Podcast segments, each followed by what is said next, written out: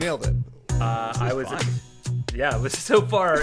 Most of recording uh, talking businessly is a rhythm game.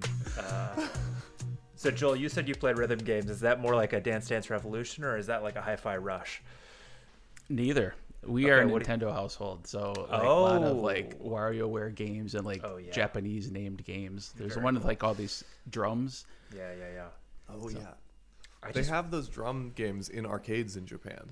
Oh, So yeah, it's cool. There will be guys who are like their whole life is dedicated to being really good at the drum game. and you wear the special gloves because they play so much. They got to Yeah, yeah, protect yeah. their hands. Yeah, yeah, yeah. That's true. Yeah. do they bring their own sticks, like everything? No, no, they use the. I think they use the communal sticks. Yeah. Okay. Um, I really enjoyed. I just finished Super Mario Wonder, which was just delight start to finish. I love a 2D Mario. Mario, and um, there was uh, no spoilers, but there are some key moments in the game where they suddenly turned it into a rhythm game, and it's like it's very very cool. Um, the geniuses over at Nintendo, they just don't miss. Um, there, there was a uh, Daniel and I were at a Super Bowl party with some of his friends, uh, and one of their uh, precocious children uh, was like wa- wandering around the the party, um, asking rhetorical questions, and um, I think Daniel was a little bit annoyed, but I was just blown away because every time they asked a question, I would turn and I would go, "Huh, that's a pretty good question." Like one of their one of their questions was um, was uh, they said, "What happens if nobody runs for president?" I was like, I don't know the answer to that question. Uh, and then ten minutes later, they they said they said if uh if you have poison and it expires, does it become not poisonous or more poisonous? That's a valid then- question. yeah, and then the the final question they asked, which was uh, what made me think of this, is they turned to me at one point. We hadn't been talking about video games. They had no reason to believe I played video games, and they go, "Do you think the reason Nintendo is so good is because they're the only console company that does nothing but make consoles?" And I was like, "They're basically the only video game, or the only console company that only makes video games." And I was like, "That's a very interesting question. I I would." I believe you if you told me that it's true, uh, but I'm not sure what to tell you, small child. Yeah. It's very good. So we've got a guest. If you haven't noticed, listener, if you're a listener, there's a third voice on the pod. Um, we've got Joel Clermont. Joel, you want to tell the people who you are? I am Joel Clermont. You just said it. No, I mean I I do Laravel stuff and uh, have a podcast called No Compromises, and I don't know. I just like hanging out on the internet. I mean, that's about it. And notably, Joel is a member of uh, the super secret group chat. That's right. And yeah. in the super secret group chat, we often discuss like pricing strategies. That's Yes. like one of the perennial topics. Can Um, I can I also say before we get into the pricing that um, part of my introduction to Joel was that uh, you invited him to the server to play pecking order with us, which is the game that we Oh, made yeah. together, uh, which was really fun, and he was a great sport and a good tester. And then when I was doing the Kickstarter for my uh, for my card Oh, game, right. there was this like incredible moment where I was like really on edge because with like a week left, there was just like a little bit left to go. Um, and Joel, Joel sent me a DM with a link to a Loom, and he Yep. was like, he was like, I was just, I opened it up and realized you weren't quite there yet, and I just, I'm, I'm just sending you a screen recording. I'm changing my, I'm changing my uh, contribution to the exact amount you need to get to your. Right. goal. Uh, and it was awesome because right afterwards, like a bunch of stuff trickled in because I think a lot of people wait until it's at that level. So anyway, Oh.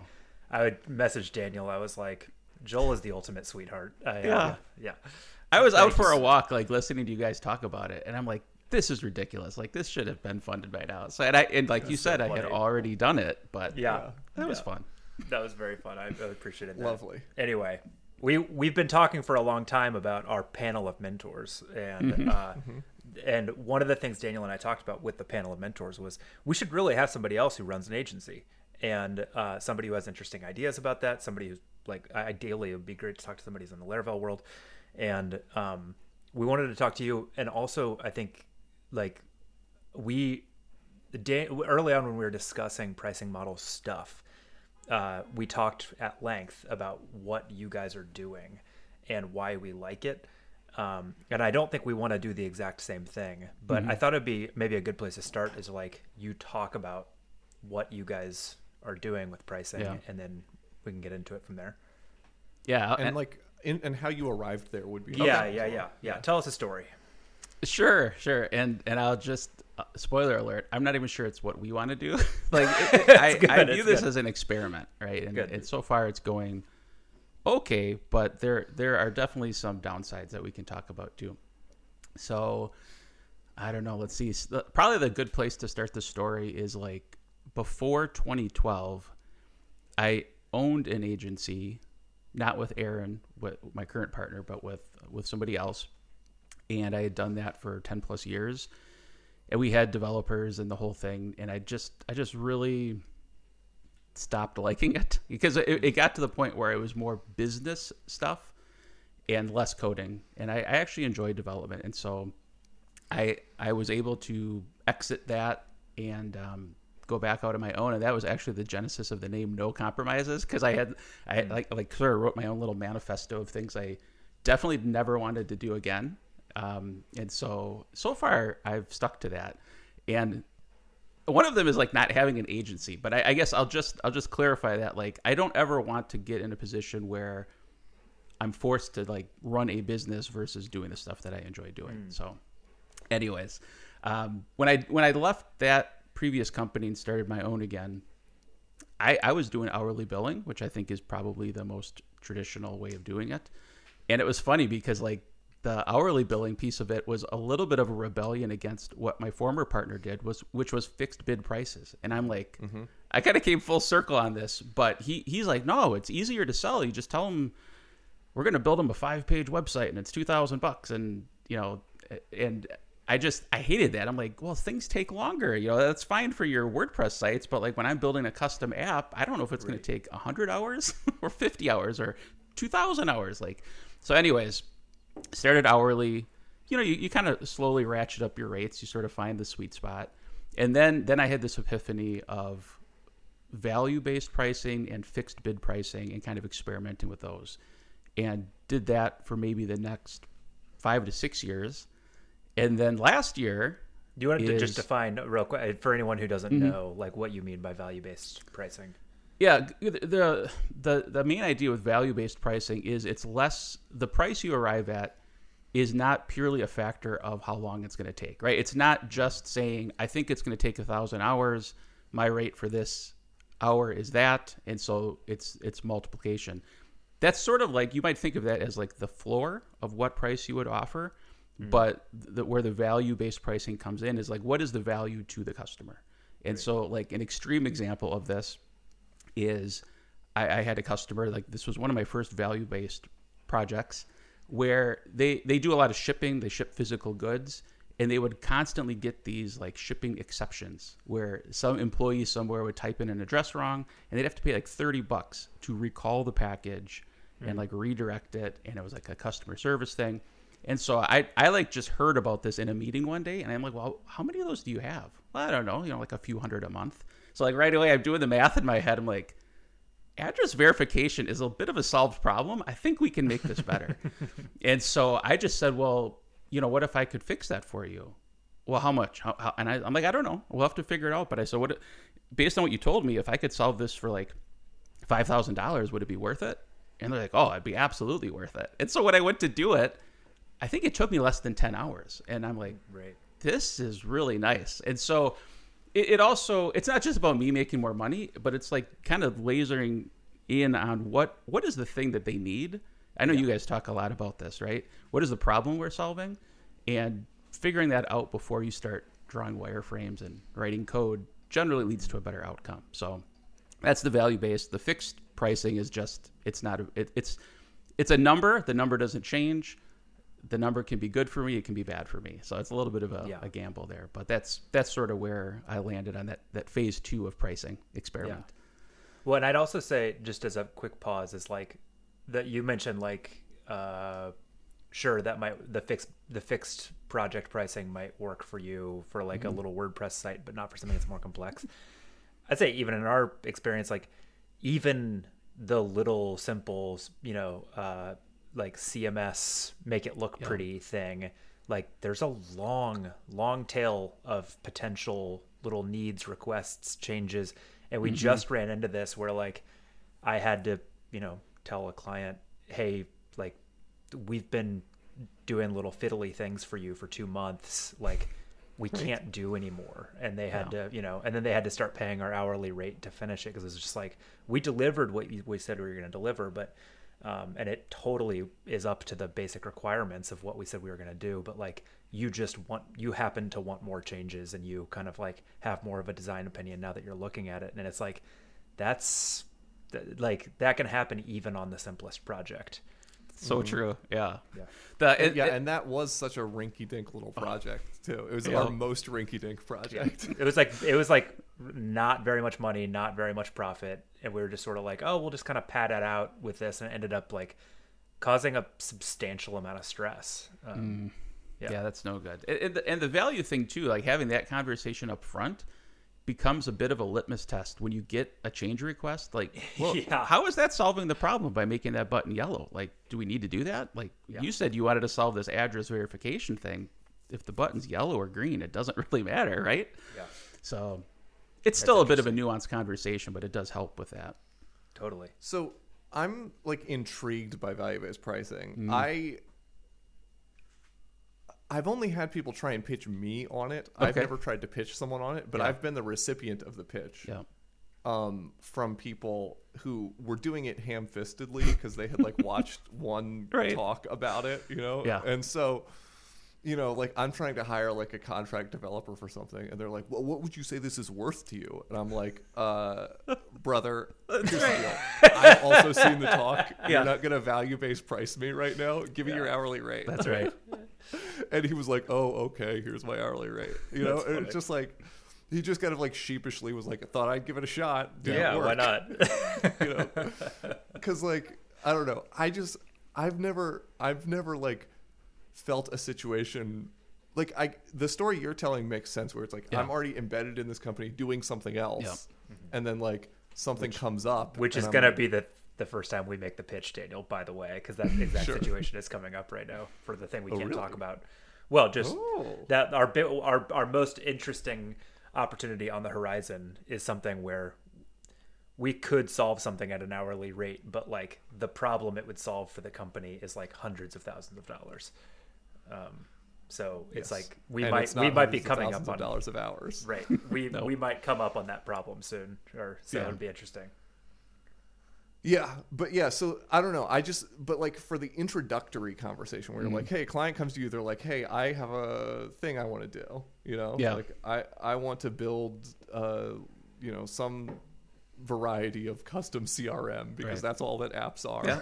um, and uh, how do you how do you start that conversation? You're like, how much is this worth to you? They're like, I don't know. You certainly You know? you, you don't start the conversation with that for sure. Like so You just try and suss it out or something. Yeah, uh, it, it it is. Uh, there's not like a, a set formula. Um, one thing I'll say, the, the the person I don't know. Have you heard of Jonathan Stark? He he does yeah, a lot I of this, this. must stuff. be the guy. I've seen the talk. Yeah. So it must be this guy. So he's the one who kind of put it on my radar, and so like a lot of the stuff I'm saying are like ideas regurgitated from him. But but anyways, mm-hmm. he he has this thing that he calls the why conversation, which is like when you first are on a sales call, you really should not even be trying to selling, being try to sell to them. You are trying to figure out like why are they doing this, mm-hmm. and an aspect of that. Like there, there's like I, I forget all the specifics, but it's like why why do you need to do this? Why do you need to do it now? Why are you coming to me and not doing X Y Z? And and, and so I, I bring that up because eventually that that might lead you to the value. But the other thing it will do, it will tell you right away. Does this person like actually want to engage with somebody at that level, or do they just want a programmer? Right? Like Right. yeah. it- because you cannot value base price something to somebody that just wants a, a programmer, right? Like if they could put this on Upwork and be happy with the result, it's probably not going to be worthwhile to try to go down that road. So Totally. it, we have lost projects just because they're like, why are you asking me this? We just want you to build this web app. Like, what is, what's going on here? And so it doesn't, it, it's a bit of a red flag to me. It doesn't have to be, you know, this is kind of like, um, opinion, but that, that is part of it. And so I'll generally, if you have like a 30 to 45 minute conversation about why they want to do stuff and, and they talk about the problem and not the solution, you get a read on like is this an ego thing? Like oh we want a mobile app because our competitor has it. Or is it like actually we need this for a trade show because we're launching this product and it's gonna there's like a tangible outcome. So um, that that's kind of why that conversation is valuable. And i will sometimes just straight up ask like what is the budget for this? So that's not even a value question but it's like a, a proxy for value. Because if they say their budget is 50000 that tells me well the value's got to be more than that right they'd be kind of silly to say the budget is 50 and it's not worth that to them so y it's it, it the other thing too is like you can always change scope like you guys think about this a lot i'm sure we can solve a problem at that high level, but maybe we don't need to. So if you tell me your budget's five thousand, maybe that's not a no. Maybe that's just like, well, what's the simplest thing we could do to like Right. experiment with it? So Right. Which is funny also because, as a side note, that is how companies should already be thinking. Um, Yeah. It's just that it's interesting. It's like, uh, like uh, outside programmers or like freelancers, agencies, whatever, have to think like that. Um, But like, really, it's like it. Companies should be thinking like that too. To Yeah. think just like because it's like for us to go sort of like navel gaze about the problem for a month and then like put some of our best people on like building a kind of over engineered solution to it. It's like if you break down how much those people are making, you're like you are doing an incredibly expensive solution uh, where you could have done the like five thousand dollar solution. Yep. Anyway. yeah, Well, could you talk a little bit? Like, I, I'm very Mm-hmm. interested in. I want to talk about what I like so much about what you guys are trying now. But do you want to talk about why you went away from value pricing into what you're doing now? Yeah. It so with the value pricing approach, we tended to do a smaller number of larger projects. And so there was always this inevitable period where, all right, project's wrapping up. What's next? You know, and if something's lined up, great, no big deal. But if something's not, you kind of you guys you get a little moment of panic, like, oh, what you know, what's next on the horizon? And so, um, that was one reason. The second reason is we just kind of backed into this subscription model, um, which is where we're at now, because we would finish that big project, and maybe that client didn't have a second big project, but they they had a whole bunch of things they wanted to do that Right. weren't in scope. And so I instead of like quoting project after project, we we had a couple clients who were just like, hey, if if we just give you a budget, you know, twenty five hundred bucks a month, like, can we just like keep working on this at whatever pace makes sense? Because we already had trust. They knew we we were going to do what we said. We'd deliver things. They didn't. They weren't worried. We're just going to like be billing them and not doing anything. And so it was kind of those two things combined where it's like, well, maybe there's a way to actually just start an engagement like that. You know, at uh, here's a fixed monthly amount. We don't have to have the sales process. Like, you still need to have the conversations about what you're building, but it's it's a lot easier. Even like in the pre-qualification stage, you you guys probably deal with this where you think you're having a great conversation, and then you just realize, oh, they have no money. Like this is never going to happen because they're just so far off. But like if you have a price on your website, boom, here's what our Yeah, monthly right. rate is. It, it weeds out a lot of that stuff. But those were the those were the two main things that made us switch, and we kind of did it in secret for most of 2023. Transitioned existing clients over. Any new clients that were starting up, we just said, "Oh, this is how we work." And it wasn't until like December of 2023 that we actually announced it and put it on our website. And since Yeah. then, we've had some decent results from it too. Well, and I just I love the simplicity of it. Like it also it's funny because like your website it like looks like you're selling a SaaS, like it's right. this sort of like uh, recurring revenue like uh, Yeah. pricing tiers, but like it's essential.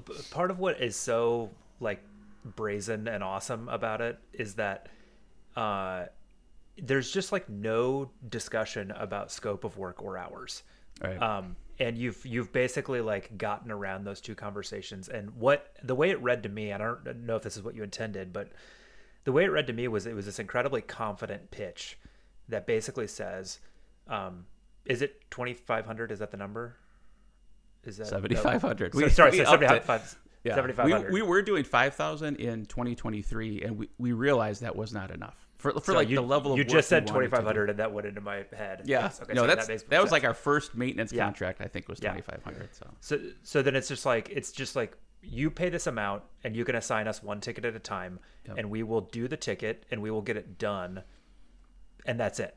And Mm-hmm. like if you at any point are unhappy with this, you unsubscribe. If you try this for one month and you hate it and you aren't happy with what you get, you get your money back. And it's just this there's this incredible confidence in the pitch. It's like, look, you're gonna be happy with us. Like we're good at this. If you just give us a well scoped ticket, it's gonna get done. It's gonna get done well. And like I, I I I like that so much because we have been driving away from like hourly conversations in a lot of places. And we don't really do anything nowadays where we commit to a scope of work and just say oh the scope of work is worth $20,000 that's just not Yeah. something that we do anymore. And so it's it's interesting because all of our clients are happy with us and are getting an amount of work that they're happy with. Um, and no one is like asking us for timesheets because no one is questioning whether or not we're working hard because they get a work product which is mm-hmm. good. So like in that sense it's like funny because it's like this whole idea of like timesheets estimating tickets velocity all this different stuff. It's like Yep. no it's it's bullshit. Like if you get the thing it what do you care about any of the rest of it? Like you got the thing. So i i always looked at that. I was like that is so cool because that like embodies something about that that's just like you pay money i do work. You don't know when i work. I'm not giving you a timesheet. There's nothing in the contract about a scope of work. I just do work and if you're unhappy you fire me but people don't fire us because they're always happy. Like that's an incredible pitch.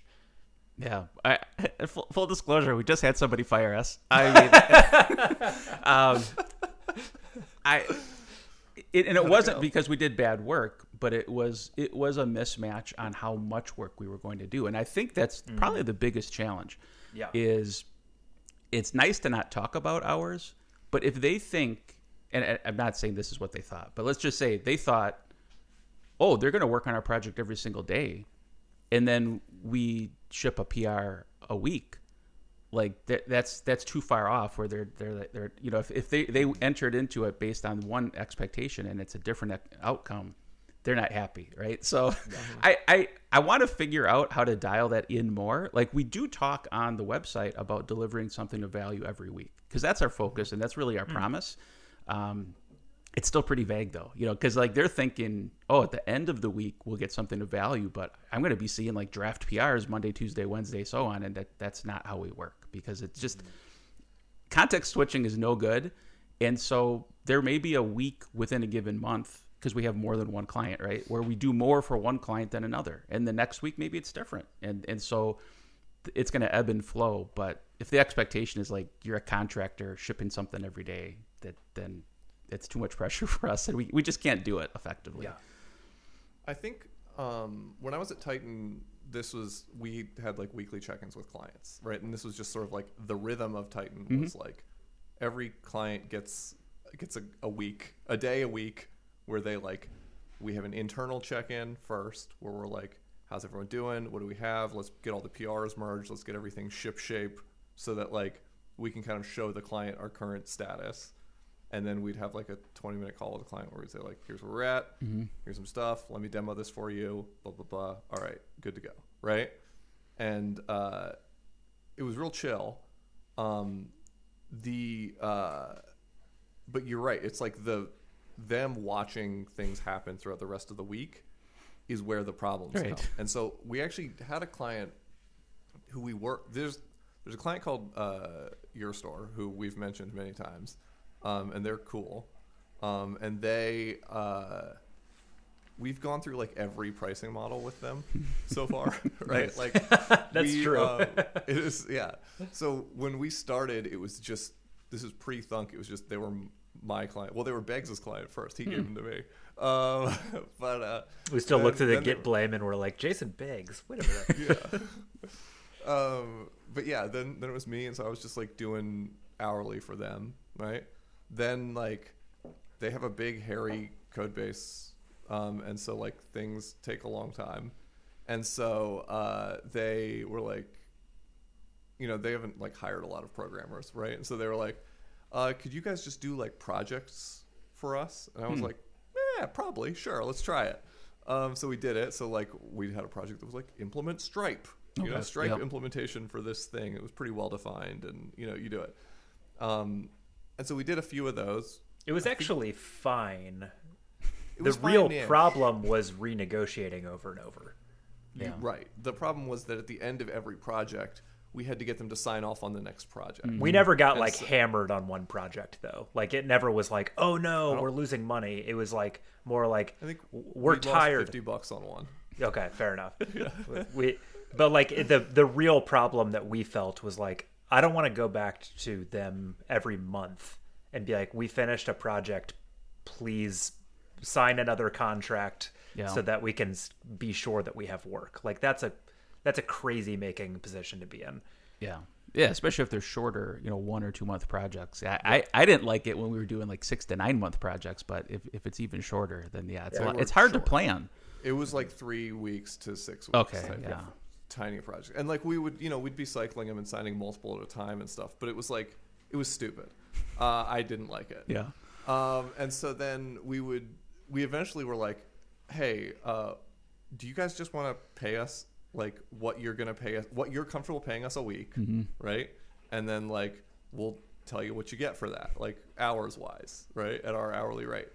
And so that's where we're at now. Okay. Um, and you know they have to tell us like a month before they cancel or whatever, so we know we know what our situation is. Yep. Um, but uh, you know that's been going for a while, and now we're like super embedded over there, and we're kind of like we do all their PM stuff. John runs all the like tickets, ticket writing stuff going on over there, and like so everything's like we're super embedded in their dev team. Yeah. Um, and uh, it's like we're shifting people on and off of the project at various times, and we're trying to figure out like, do we still need to be doing as much PM work as we're doing, and like, so it's kind of we've just sort of like said like everything we do, whether it's PM or dev or whatever, is like the same type of hour.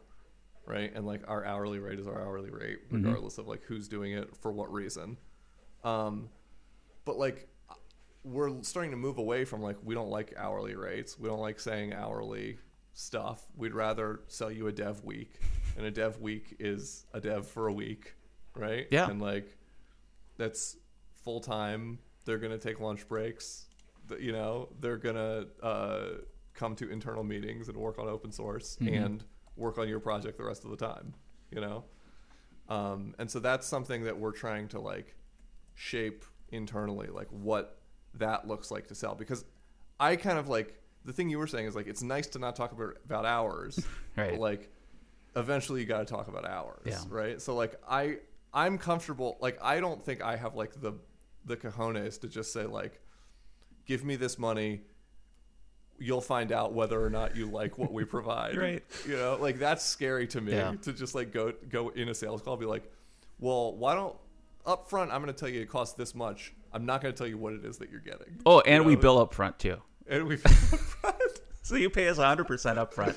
Yeah, it is like it is much easier in, in a situation to sell that to somebody you're already working with and have a relationship with. It is tougher with somebody new, but like a podcast like this or a conference talk, like there there are like other signals where they'll kind of know all right, at least technically I know this person probably knows what they're doing. But then there's still the question of like, well, how how fast are they, right? Uh, How how much Yeah, am I going to get in the month? So Yeah. that that is the the hardest part to to pin down. yeah. Do you Yeah. do you guys do projects only with companies with dev teams, or do you have like the non technical business that hires you to just like build and run everything? Um, we this meeting has been upgraded by the host and now has unlimited minutes. Um, yay! You guys about to heard me get real quiet for three minutes. That's awesome. Um, no, so right now, well, with the except, so there was that one client who we actually mentioned that was like the the one that was like a hard scope, and then they kept wanting more and more and more, and now they're shifted onto hourly to deal with that. They don't have developers. Everyone else does, right, John? yeah. Um, Yeah. No, no. Mm, glitch secure, kind of. Well, I'd said BW, right? Oh, has BW no- has no developers. has nothing. That's true. Yeah. And in That's fact, true. Yeah. in fact, we have recently uh, nothing real has come out of this yet, but we have gone around to some people who know a lot of businesses specifically with the pitch like we are a great hire if you don't make software at all yet. Um, Okay. And so like people building internal tools, uh, people who like need to build an e-commerce site, but they've you know they don't they don't have any developers. They're not going to build hire any full time developers because part of the pitch is like, uh, you can hire us and fire us at will, but also you don't you don't understand yet how many tricky product problems are going to come up and how many decisions you're going to have to make along the way. And so you really if you don't have an existing dev team, you're going to need a dev team who's very product minded. Yeah, that, uh, the reason I ask is because we've noticed, like we we have two customer profiles, right? There's the the Laravel dev team that needs help, mm-hmm. right? And that's that's who our landing page at No Compromises is all targeted at. But then we mm-hmm. have these other clients that are the non-technical business guy, and and maybe they even have an app and like their last developer left or they're unhappy with them and we're taking it over. But like we're not working with the team; we are the team Yeah. and they're very different profiles. And mm-hmm. I've actually, I this is going to sound weird. It's like way easier to make those non-tech business people happier, mainly because their last devs were probably bad. like, I, like the bar is so low. Like, if you just mm-hmm. answer emails and like do what you say you're going to do, they're just thrilled and they think you're the best. we The- strongly would prefer to go with those and also Yeah. like we we think we can provide outsized value there and also like if you're rebuilding a new thing or like building something from scratch it is so much easier than like jumping into like a laravel code base that is like in trouble. Oh boy, yeah, I've been there. I'm, I'm in there right now. Um, especially especially like you know if the if the trouble is still there. Yes, the people who make the trouble That's right. you know. It's, it's really bad if the person who caused the trouble is also paying you to like fix it because they just like I don't know. Do I say? well, right i've had dude i've had clients who are absolute like just i disagree with everything they do you right. know and uh, this is none of our current clients Okay. but i've had these clients who just like the decisions they make are like just i i can't dude and like it just feels so bad to be like is what you want like do you want to pay me to just come in here and like complain at you about your decisions or like undo your That's right. decisions? Yep. or do you want me to come in here and do worse work than I normally do to align with your decisions? Like None of those sound good. it sounds awful. Yeah. yeah. Uh, sorry i inter- i think i interrupted you a minute ago joel. Were you about to say something there? Well, no, I was I was just because the the in fact this one customer that ended up firing us, um, they were a they were a dev team and they were super organized. Like we we mm-hmm. inherit a lot of bad projects. Like these guys had Rector and PHPStan level whatever and CI and Docker images and just like everything was so good it almost it well it did it made it harder for us to come in on month one and just like make a ton of stuff better and I- i'm really torn because i like working in the project but it's a lot harder yes it's a lot harder to provide that value because like That's the other project that we might join their migrations don't even run. Like oh we can join the project and we're, we're not going to tolerate that right? We'll fix Yeah. that day one and it's easy to fix but they just never fixed it because they didn't know they could or should Yeah. So- Can I interest you in a project where you fix it day one and then you also fix it on day three and then you also fix it on day six? And then you al- I, I am familiar with that project. Yes, I've been on that It's like, project in hmm, the I could have sworn these migrations ran yesterday. Uh, yeah, that is that's no good. Um, okay, well, so I want to get into a little bit of like what Daniel and I were thinking and Okay. hear your feedback on it. Yeah. Um, because there, there's one other problem in here that we haven't talked about yet, which is another problem that our pricing model needs to solve. Um, uh, which is we want to like as a company, we want to have 20% time. Um, and if we can compromise at 10% time in the short run, fine. But the idea is like No we want it. We no compromises. um, but like the i- idea just being, you know, if this is a place that employs people, and also just for Daniel and me uh, personally, we want to be a place that where like people are like building open source, building cool tools, working on things that are not client work. We think people there's a whole ton of reasons we could talk about why that's good. We think it's good. We want to do it. Okay. So the thing that part of what's like really tricky is like we currently work with subcontractors Okay. uh, who are like not full-time employees and we like ran into this a couple times where like was like hey uh like jacob for your 20% time why don't you work on the verbs docs? You'd be really good at that. You're a great writer and you know a lot about verbs. And i like sent daniel a dm and i was like are we paying jacob hourly to work on verbs docs like uh i could hmm, yeah i could see it. It's just sort of like it's a pretty expensive way to write the verbs docs you know? Yeah. uh, when you could just do it. Uh, so like we ran into that where like i felt this real resistance to like doing 20% time because i'm like everything's hourly and i mm-hmm. know what the hourly rates are for everyone. Like i don't know. It makes me feel really uncomfortable you know? So okay. So that's like one more kind of like load bearing wall in this in this structure.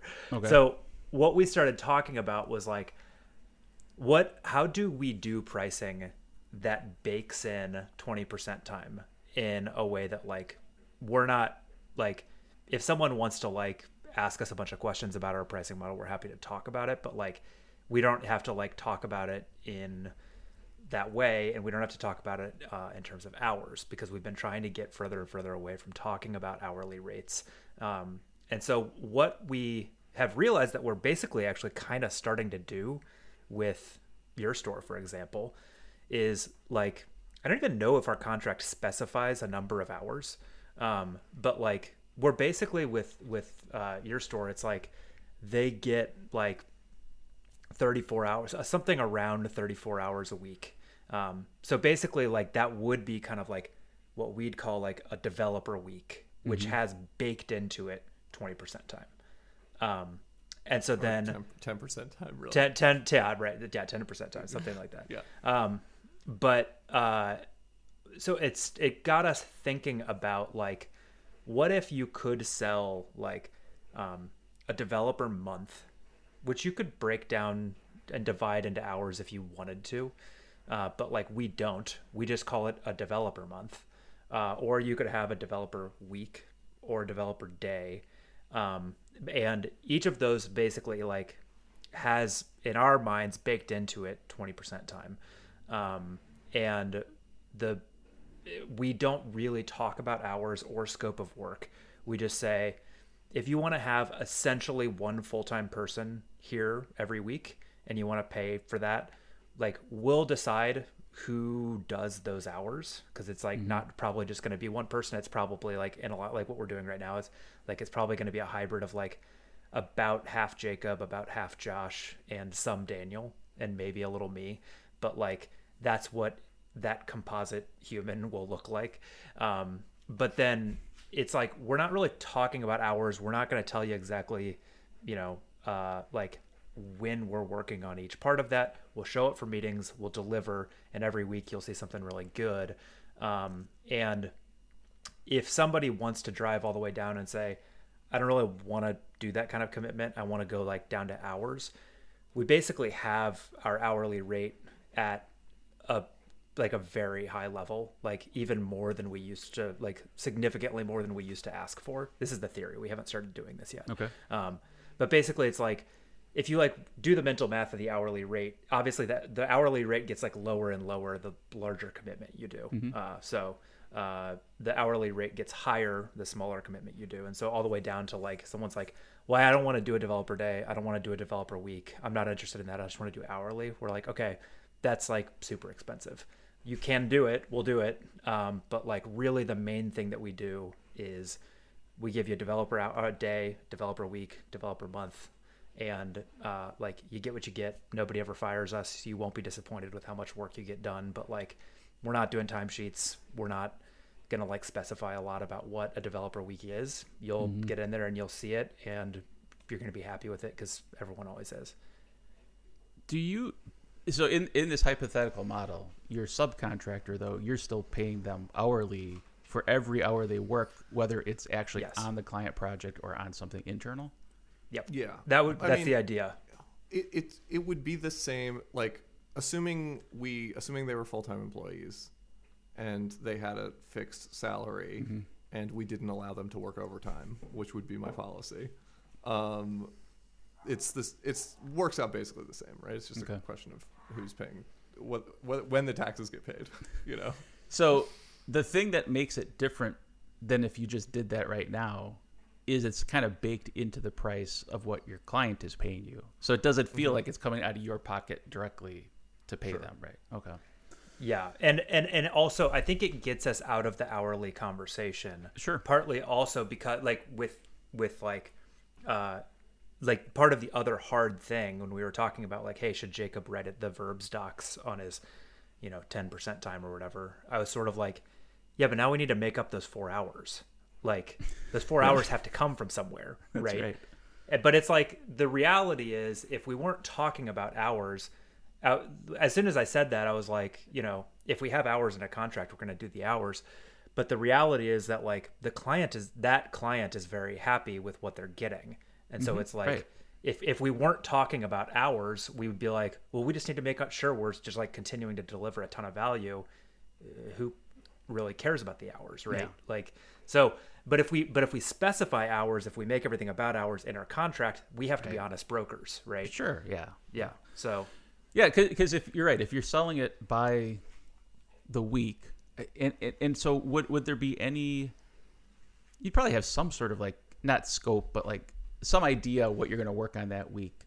It- The, the reason I say this is because like let, let's say oh this week we want to get done these three things, like hypothetically, if you blast through those three things by Wednesday, everybody's happy, right? And now it's mm-hmm. not like a fixed number of hours, even internally, that you're tracking. You're you're kind of gauging it more against outcomes. Um, Yeah. yeah, Yeah, well, and I think like, I think the the thing about the like dropping down to hours becoming very expensive is like, if you're gonna make me think about hours, Right. right? like, Yeah. like I don't want to be thinking about hours. Hours are painful, Mm-hmm. but if you're gonna make me do it, um, you're at least going to like pay enough money that I can pay this guy for his twenty percent time hours yep, and not feel bad about it. Yeah. Right. Like, and not feel like I'm like losing money in the deal somehow, even though I'm not. Um, but well, uh, it, that actually raises another point, though. Like Daniel, one thing I, one thing I forgot to mention there was like the context switching part of this too. Is that this this dovetails with another thing that we've been talking a lot about on the podcast and just a lot internally recently, is trying to organize our days so that we are like, um, like if if the lowest reasonable unit that we sell is a developer day, then there's basically like we could theoretically get away from context switching um, because you could make that an actual day. Um, and right now, like today, we got into like calendar hell, um, which caused us to move this meeting multiple times. Sorry again, uh, but it was because like each of us is like doing things on three different clients today, which is insanity. So that's the other part of it is that um, like we have a client right now who's like paying for six hours a week, and we're like, what if we could just nudge them up to a developer day? and then that way like we could say like tuesday is the day they get from daniel no one interrupts daniel on tuesdays tuesday so that it helps clarify a lot of like context switching stuff as well i think yeah.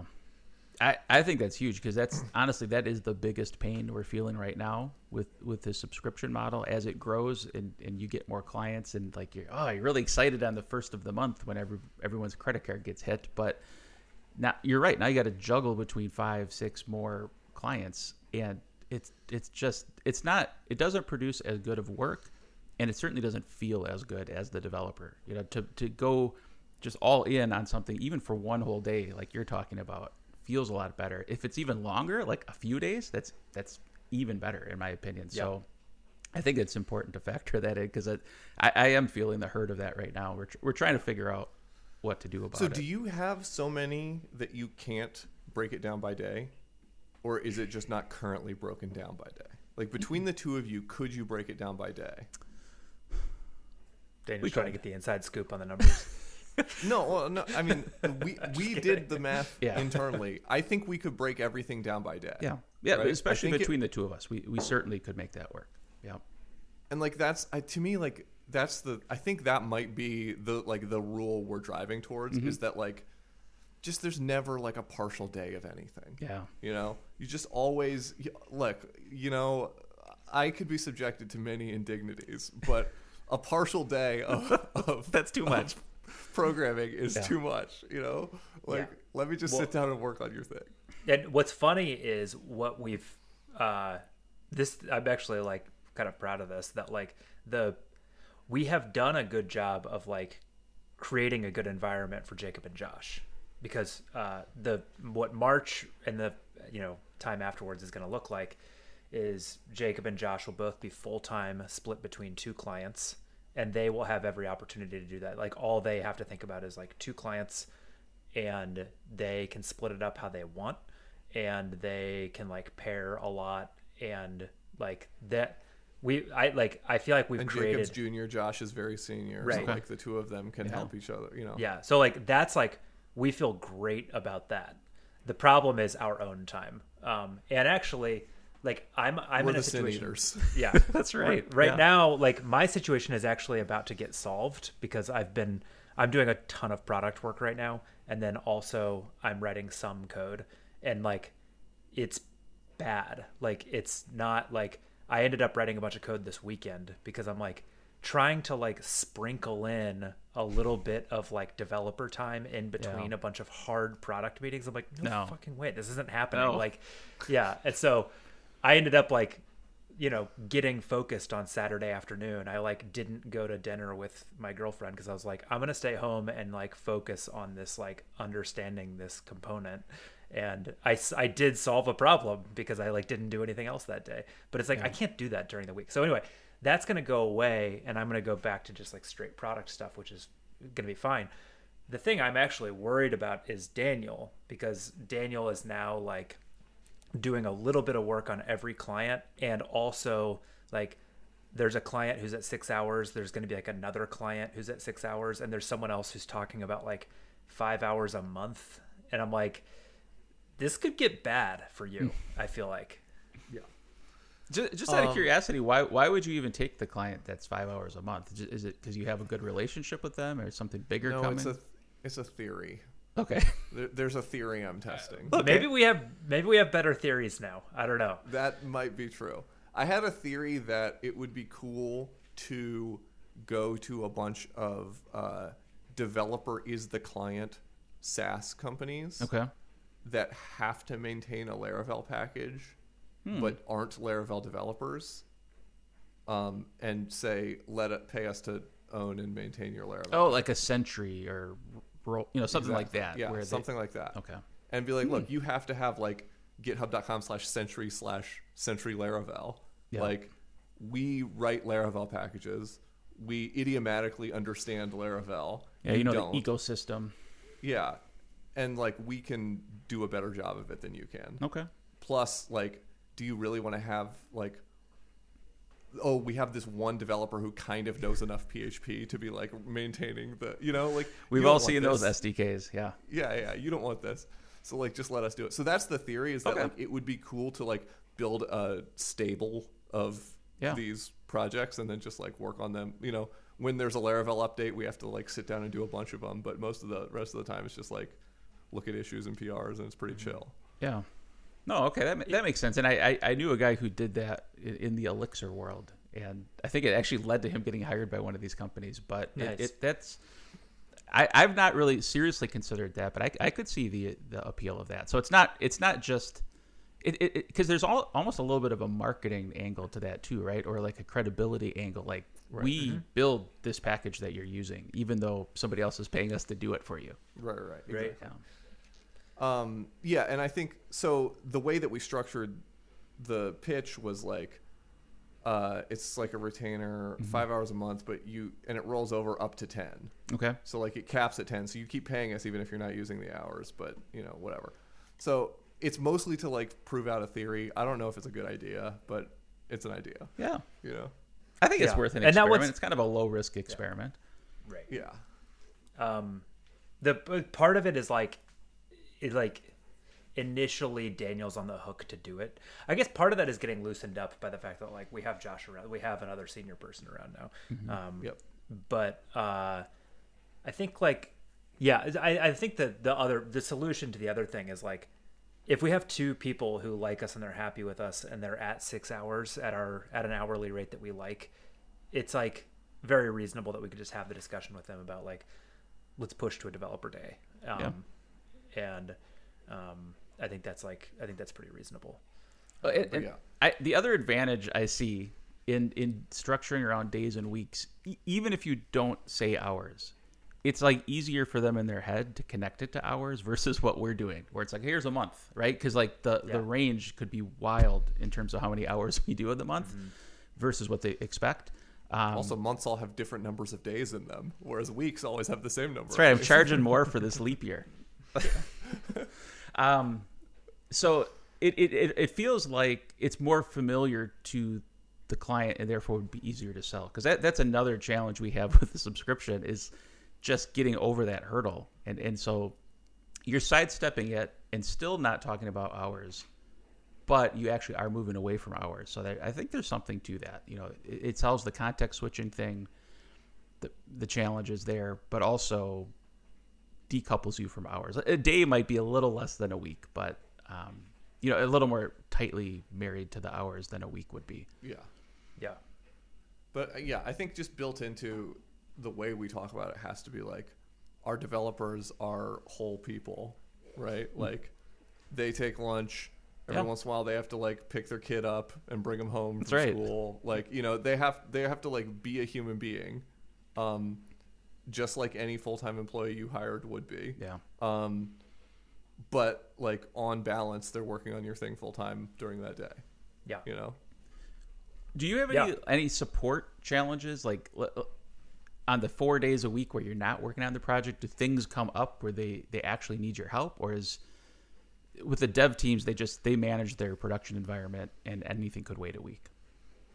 Uh, most things you would. I mean, I have I have had to jump into an emergency for Okay. somebody before, but it's like, again, it's like in the same way that like, if you had a full time person and they were not currently at work, but the production server blew up, they probably would hop on and fix it for Sure, you. yeah. like, It's we'll rare. probably hop on and fix it for Yeah. you. If, yeah if it's a I real, the- real emergency. the more the the real version of that that we do face is that um, I think part of why some people hire us is because like they want access to Daniel, honestly, and like the like the ability to like in a Slack channel channel be like, hey Daniel, can you pair? Is like Right. that's nice. It's a really nice thing. Uh, I take it for granted because I can do it all the time. But like people like that, and Mm-hmm. like, um, so it's less I think like, oh no, something went catastrophically wrong, and Yeah. more like, it's Tuesday at two. I'm semi blocked, and I'd love to get Daniel's feedback on something. Yeah. If if there's sort of like if we if theoretically it was just like open season, hit up Daniel whenever you want, and he will jump on with you. That would be hell. Um, so I think the I think the nice thing about the developer day, developer week, whatever thing is like to be able to set expectations of like, look, Tuesday is Daniel's your store day, and he will be around for that, and that's his whole day. So like, you know, book book anytime in the afternoon, and he'll be there. Um, I think there is like a world where we could say that like I have some sort of like daily office hours, Mm. you know, Yeah. where it's like, hey, from like four to five at the end of this, at the end of everyone else's day, my day goes later, but like from four to five, like if you if you want me to look at something for five minutes, like I'm down, you know, Yeah. like I'm just around, I'm in a tuple call, you can just hop in and be like, show me some stuff. A- another client might hop in at some point, so like watch out. But like, Yeah. th- these are office hours. This is where Yeah. I'm just like helping random people with random things, you know. Yeah, so there's still some structure to the interruption. It, it's Yeah. happening in, in a time that you set aside for interruptions. Yeah, exactly. Yeah. And then I can like wrap up office hours and then like go say hi to my wife as she's coming home and then Mhm. like hang out for a second and then come back and do my night shift. Nice. Yeah. I'm I into like it. Um, so we're gonna start Office hours. trying it. I think like um, we have like some numbers that are that we're we're we're toying around with that we're gonna we're gonna see what people see how people react. Um, I quoted basically our most recent thing. Uh, they wanted basically like something around 20 hours a week, and Okay. I like told them our weekly rate and they didn't you know they they were like okay and then they sent over a contract for 20 hours a week and i was like Oh yeah. hmm, yeah interesting like i gotta find some way to be like i mean it was fine i ended up signing we have It to be like- the ones sending over the contract. right That's and the like problem. Yeah. we, Yeah. we can't wait for them to send over a contract. right uh, but then like you know i was like do i get into a like conversation with them about like well actually here's our daily rate and you can send me a contract for 2.5 of those but um yeah it ended up it's like whatever but yeah we'll see so Yeah, that, that may not even been intentional that they did that, right? It's just like Right. that that's their default operating mode. It's not you know, it's not a negotiation tactic. So yeah, do yeah. you, do you guys bill in arrears or do you bill up front then? Like if, if I sign up with you for a dev week, do, am I paying at the end of the week or the start of the Uh, We, month? we're usually we're usually taking a like a deposit up front that Okay. works out to about a billing cycle. Okay. Oh, okay. we actually haven't So- really been doing that um but um that's what I was that's what I was doing back when I did the billing. um, yeah. Well, it's so it's because so much of our um, a lot of our work recently has just been like stuff that has been around forever. So, um, so yeah, we haven't been doing that. I've been mostly billing at the end of the cycle. I bet a lot of them like wouldn't really care if I did it at the beginning of the cycle, but we just haven't talked about it.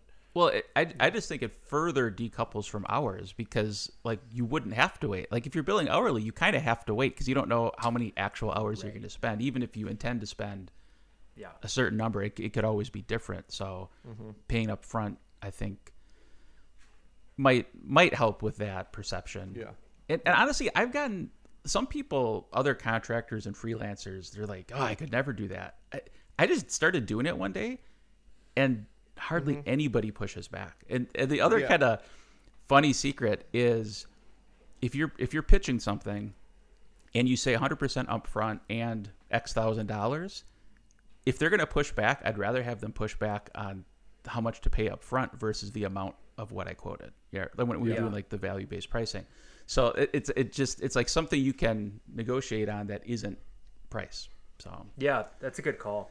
Um, yeah, it's um, I forgot what I was about to say. Yeah, I mean, it is funny. Also, just you know, we have like on our terms, you know, we give people 30, 30 days to pay, obviously, um, and I am realizing if you wait, That to is the also end- a new innovation. I had 15. sounds Okay, like it was things just slipping over there. What's It's happening? like a default from QuickBooks. No, but this is funny though because how those things We add switched up. to QuickBooks. That's what happened. So if you were doing so think about it this way. This is what's crazy is that if you were if you if you build up front and uh, you only give them 15 days, that would mean that like from your first day of work, you basically like will be paid by the end of that period if you were billing every two weeks. Whereas if you bill, what I'm doing right now is like billing after the fact and giving them 30 days. It could be six weeks before mm-hmm. you're paid, and like it's been fine. Like we're Yeah. we don't like need the cash immediately, Right. but like it's it is funny because like right now I was like looking and it's like like we have like sixty two thousand dollars in outstanding invoices and like nobody ever pays late, but I'm like, yeah, be nice to have that sixty two thousand dollars. yeah, it's it'd be sure nicer than to not have it. Yeah. yeah. All things It's always being equal. nicer to have it. yeah. Um, I have also heard horror stories about. I mean, I don't know if Joel if, or Daniel, if either of you have faced this, but people talk about like getting to the end of a huge project and like the customer just doesn't pay them, and you realize like, oh, it's gonna like cost me thirty thousand dollars to sue them. Yeah. You're like, oh, dude, if that happens I- to us, I almost hired a Swedish lawyer one time. is that right? Yeah. Yeah. Yeah, I've I've not gotten burned that way, like a, just an unwillingness to pay, but I have had. Um, it actually wasn't me directly, but a company I was working for.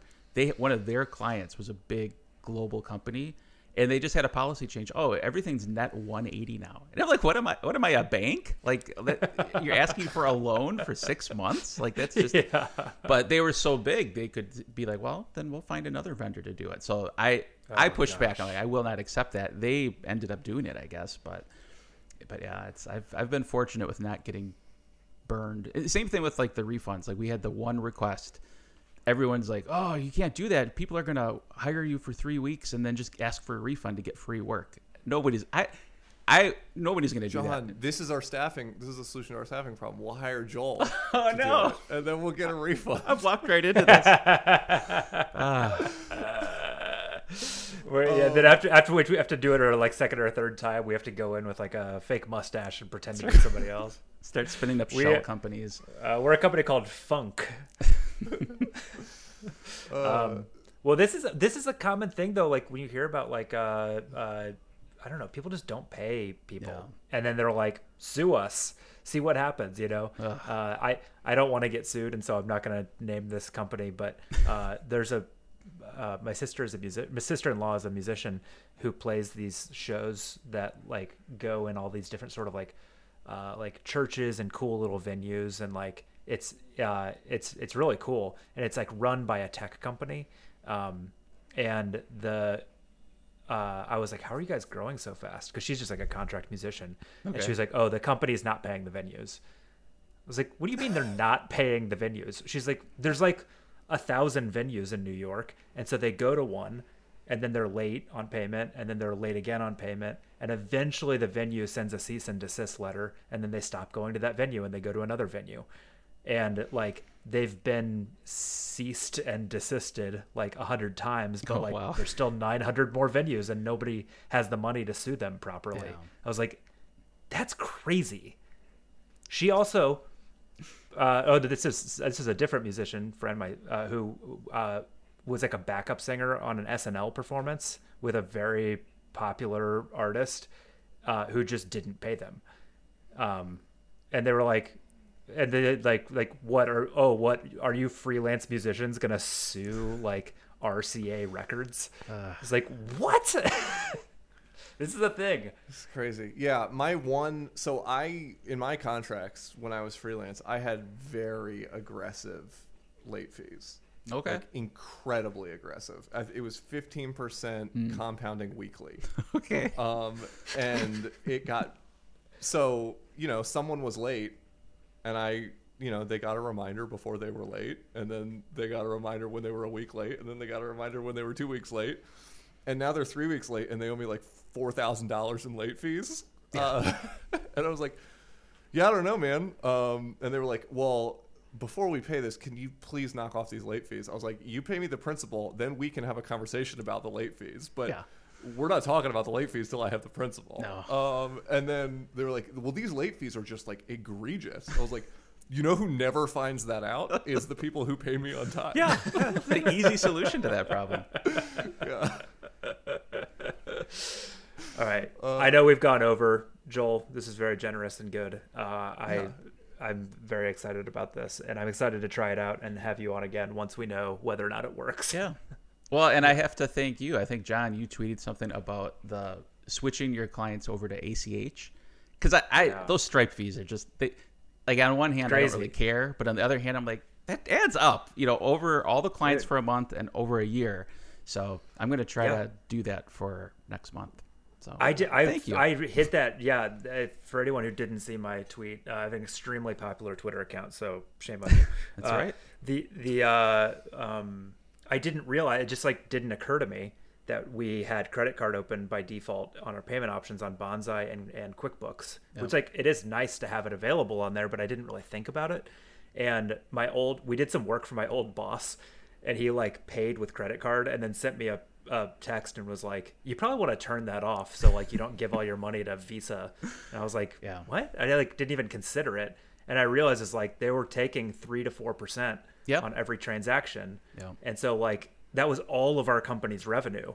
And so at the new year, once I like looked at our year end financials, I was like, oh my goodness. And just switched it over to ACH for everyone. And everyone's like, yeah, we don't care. It's whatever. It takes the same amount of time to punch in an ACH number. Yeah. And like it caps out the fee at like ten dollars or something. Right. Yeah. It's So a flat amount. It's just we lost we lost like thousands of dollars to credit card fees, and then I switched it over. So I refuse to do the math, so yeah, yeah, I don't want to know. yeah, Never tell me the odds. That's right. yeah, exactly, exactly. Um, well, it's yeah. The other funny thing about the last last little note about when you were saying like you asked people for the um uh, to pay, to pay up front and like no one cared. Uh, the one funny thing that like I never really realized until I was at my last job and um, I asked my manager for a raise and I was like, man, I always get like so nervous about money conversations, and he was like, it's not my money. Like, Right. I don't. it's like I don't care. like get it's like get your bag, man. Like I don't like what do I care? Like I'm your manager. I'm rooting for you. But it's funny because I like realize it's like right. If you're not like the owner of a company, like it's not your money. Like what do you, they're like? Oh, you you want upfront payment? Okay, fine. Like I am totally indifferent to that. You know? Yeah. Yeah. Oh yeah. And this is why we will never issue cards to anyone else. yeah. Exactly. Uh, yeah. Uh, all right, hell yeah, this has been a blast. Thank you, Joel. Been Yeah. a long time coming. Now you're impaneled, so uh, It's amazing. Do I get some sort of credential? Oh, we well, do need you'll, to make challenge coins. you'll be something. hearing from our people on that. Okay, good. Yeah. Yeah. All right, cool. Very good. All right. Peace, y'all.